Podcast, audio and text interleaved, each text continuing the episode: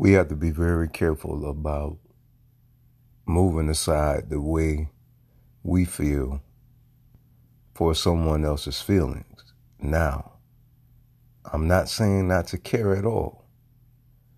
What I'm saying is we have to ensure that we think about the way that we feel too. Our lives can be miserable when we constantly see about others and neglect ourselves. It's just like ensuring somebody else eats all the time before you eat. You'll starve. Or someone drinks before you drink all the time. You'll die from not having enough water. You'll die from dehydration.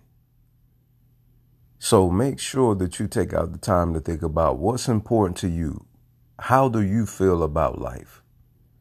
Sometimes we'll find ourselves living in someone else's mindset. And that's the reason why I believe that some people are mentally disturbed because they are literally out of their mind because they are constantly living up to somebody else's standards. What is society's status quo?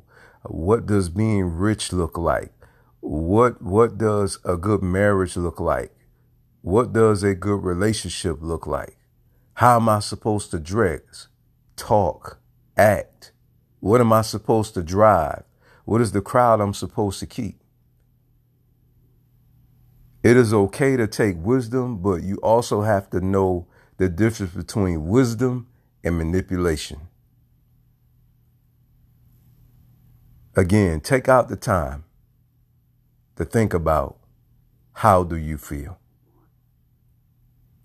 Because if that person or those people truly care about you, then they will also take in consideration the way that you feel, and it won't be always all about them.